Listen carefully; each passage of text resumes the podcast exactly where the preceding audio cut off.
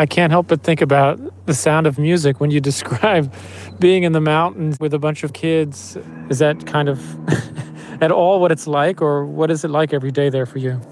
Very nice comparison. I haven't thought about sound of music, but actually, uh, I think it's something similar. So, before the war started in Ukraine, more than a week ago now, I didn't know anyone inside the country. I only had a few friends living here in Germany that had moved from Ukraine years ago, and even more than the rest of us were taking the news pretty hard. But in the last few days, I've met several people still living inside the country, and this is one of them. This is Anna. She's 34 years old, she's married, she has an eight month old baby, and currently she's hiding out in the mountains while a war is going on just dozens of kilometers away, like Julie Andrews in the movie The Sound of Music. So it took us two days to get here. We also picked up on the road a family of my brother. There is him, his wife, and uh, two children. Anna was living in Kiev when the war started, and they held out for five days in the city, but then decided to head west into the mountains. The road here was really horrible because like it's snowing and it's like there is almost no road and uh, people here like uh, this mountain people Hutsuls who are quite uh, unhospitable because like all of the people have someone in the family who is in the army now because it's uh, it, it was this first wave of mobilization and uh, mostly people who already had experience went to defend the country. So they were quite angry to see two men who are bringing their families. They were like saying that you can stay here only one night in this region, then you have to register and go back or something like that. But we had no other choice. So Anna and her family, they drive up this snowy road and find a place to stay. It's the last place in the village it's like like really deep, deep in the mountains. We got to the place really late, late at night. We didn't know where we go, who will be here. But when we got here, like it was like uh, we realized that everything that we had before, all our tears and fears uh, on the way, it was like an entry point to get here because it's it's like a retreat, I would say. And sometimes I think that we don't deserve it, or maybe we did something right that we got here and we have and we live here now. But still, like it's something like in Sound of Music.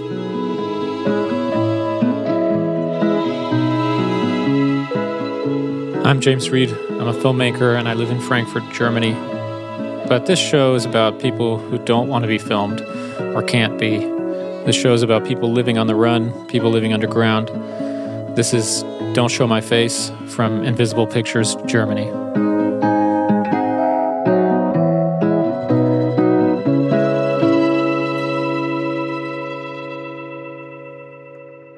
So we're going to go now from the Carpathian Mountains in western Ukraine all the way to the other side of the country to a city called Kherson. It's a port city in the south and it's in the eastern corner of Ukraine.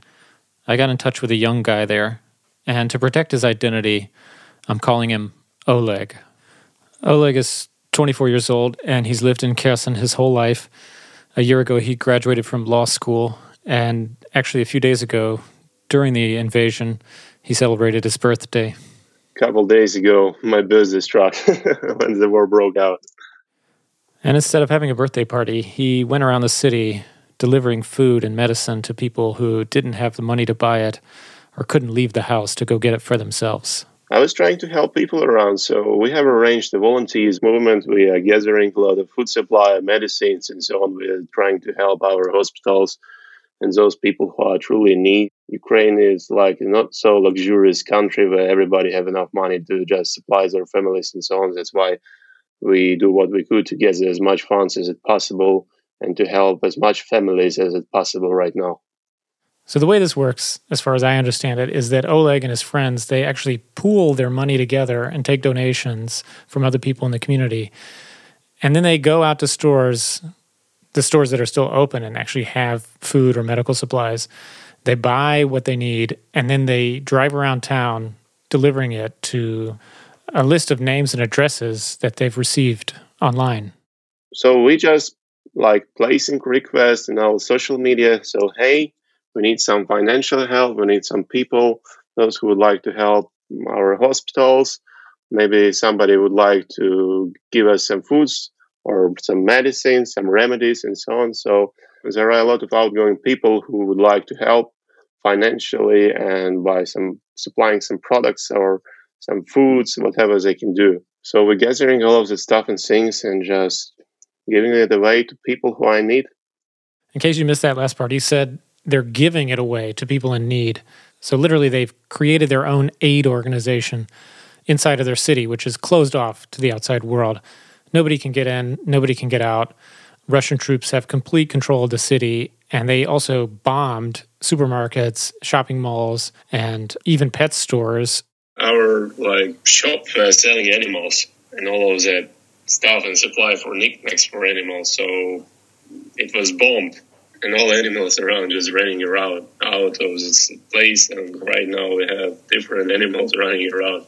And uh, yeah, I never, I didn't even think about it. But getting cat food or dog food must be next to impossible. Oh, that's difficult right now. His cat's name is Tusia, and he says right now they're giving it what little cat food they have left, or just some meat that might be around the house. So to recap, the pet store's been bombed, shopping mall's been bombed, the city is cut off from the outside world, and people in Kherson are slowly running out of everything. But Oleg and his group of friends slash volunteers are still driving around, buying supplies, and delivering them to people in need. And I want to talk about how they organize that because I find it fascinating. And because I don't know, maybe this is something we all are going to need to learn how to do. Okay, so step one form a small group of people you trust.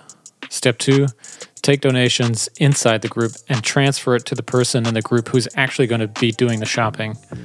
Step three make a list for who in your community needs what. Like maybe a family down the road has written online that they're running out of diapers. Maybe someone else is diabetic and needs more insulin. Write it on the list. Step four the buyers of the group go out and try to find a shop that's still open and has diapers, or a pharmacy that has insulin. And then step five, you buy it and you take a picture of your receipt and post it to social media. This is a very important step. And honestly, when I first started looking on social media accounts in Kherson, I could not understand why so many people were posting photos of store receipts. Like image after image of these long receipts that totaled up to huge sums of money. I thought maybe it was because they wanted to show how much they had hoarded, but no, it was just step five. And the other thing you have to do in step five when you post the picture is tag everyone in the group who donated money so they can see here's the proof. I spent the money the way we agreed. See for yourself. Step six post a picture of yourself delivering the goods and tag everyone again. This is how they maintain trust and transparency in the group. And once you finish step six, you go back to step one. But there's one problem with this process at the moment. Uh, actually, right now it's quite difficult to drive around the city as far as we have difficult times with our petrol, with gasoline. We are like right now the city is absolutely cut it from everything, from every supply.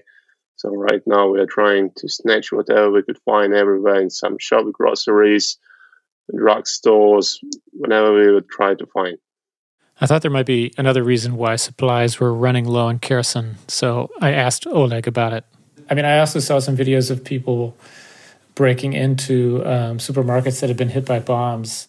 Oh, yeah, we have couple cases when our markets uh, have been bombed. What's going on with that markets, it's quite difficult to describe, and we truly despise those people who are stealing all of that food and supply it's quite difficult even to explain how bad these people are up to me and up to numerous inhabitants of our community as far as those who desperately need of this supply and this food just sitting and they can't do anything they can they can't find anything and i don't know for what are they stealing guitars or what for are they stealing some tvs from the shops So it's kind of madness what's going right now. Mm. And I hope it should be ended soon. I think Oleg is trying to be diplomatic here because the rest of the community, well, they're frankly pretty pissed about this looting that's happening.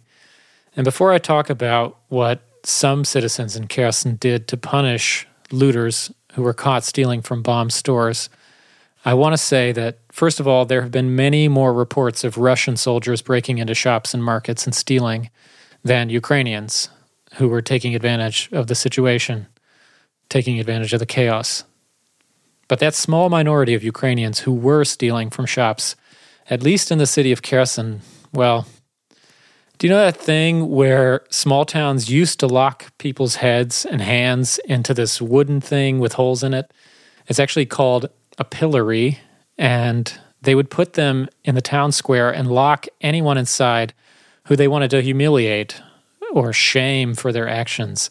So the person would just have to stay in there helpless while everyone else walked by and cursed at them. So, yeah, they did something like that in Kherson. But instead of a wooden pillory, they used tape or sometimes like huge amounts of plastic wrap to fasten thieves to these electric poles around the city. So these crooks are just squished up against poles with their arms wrapped tight and their faces pressed against the metal. I saw this on social media four or five times, and I can't say for sure that they were all in Kherson, but I know for sure some of them were.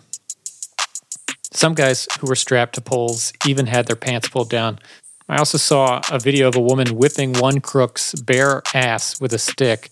I can't say for sure whether the men in these videos were Russian or Ukrainian, but I can say that if this is what people in Kherson do to their crooks, then I would not want to be a Russian soldier in Kherson if and when, hopefully, Ukraine retakes the city.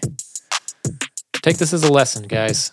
You do not want to fuck with people in Kherson.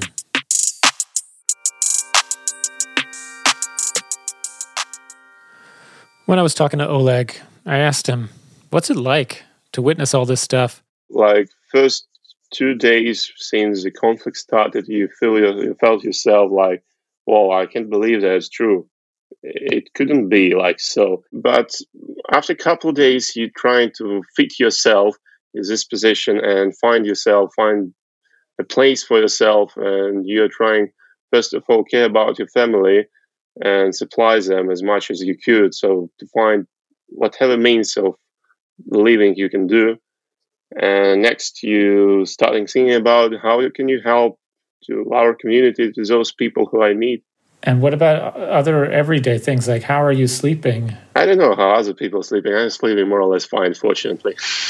Okay. but I know a lot of people, a lot of my guys, a lot of my acquaintances, they don't sleep at all. So they have like an inner fear inside of them. And the reality of them is quite dim right now, and I do understand them as far as the future of us, of our future, is quite obscure right now. But it is what it is. We can't do anything. The only thing that we can do is just trying to somehow survive and somehow help our peoples as much as we can do. And is there a fear that in the end, even if Ukraine wins the war, that the southern part of Ukraine will still become uh, like a new part of Russia. Is that a fear that people have there? Some of them probably do. Mm, up to me, I don't care right now about this. So I'm living like one day. I don't know what would be tomorrow. So I need to care and fix and solve the problems that I have right now immediately. I don't think that people are caring about it. The biggest problem for them is food and medical supply. That's all. So people are trying to survive. I spoke with someone else and he was talking about how, you know, they're waiting for the occupation to be over so that they can start fighting again against the Russians, that they can be part of the Ukrainian army because he's also 24 years old. And um, how does that feel for you? Is that something that you think about wanting to fight back or, or are you more interested in helping people? To be honest, I'm not an army expert. I'm not a strategist. So I was, I had a peaceful living there. So I had my home affairs right now I'm I do only care about two things that I told you before. That's all. And I'm not like a speculative person who would like to dream about how it would be or might be. So for me, just a matter of helping people right now. That's all. Since I talked to Oleg and Anna, I've been walking around my neighborhood here in Frankfurt with a totally different perspective.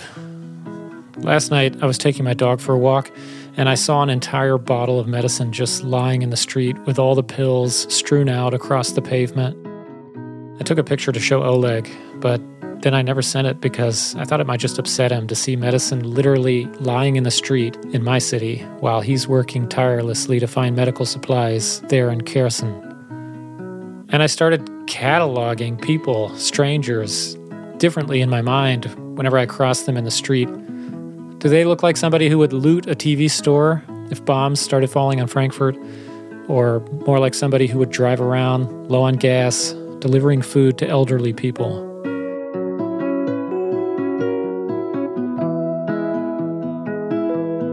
Last week, the news of the nuclear power plant being shot at by Russian troops and catching on fire afterwards had everyone worried.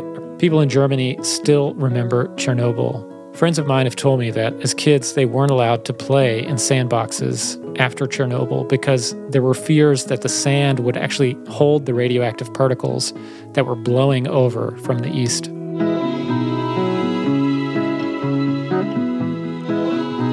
I've heard about people here already right now buying up potassium iodide, which is what you're supposed to take to protect yourself after being exposed to nuclear radiation.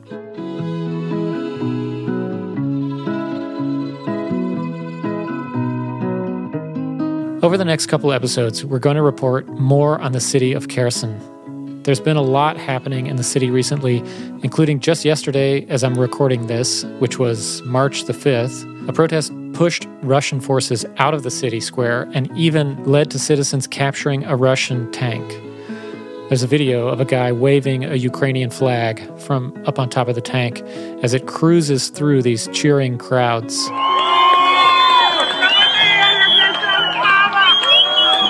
Оце вообще жесть, вилізти на русський БТР. Красавчик, чувак, вообще красавчик. Виліз на підарасів. My contacts inside the city are worried now that the Russians will take revenge for being made to look like idiots. Like idiots who can't even secure their tanks. If you want to see that video and other photos related to today's episode, including photos of the receipts from step five and step six of Oleg's aid process, or you want to see the snowy mountains where Anna is hiding out with a bunch of kids and families, you can follow us on Instagram at Don't Show My Face Podcast, all one word. We'll post updates there, including when new episodes come out. And if you want to get in touch, you can also DM us there. This was episode one of Don't Show My Face from Invisible Pictures Germany, produced by me, James Reed, with help from Julia Carbonaro and Paulina Lauch. Take care.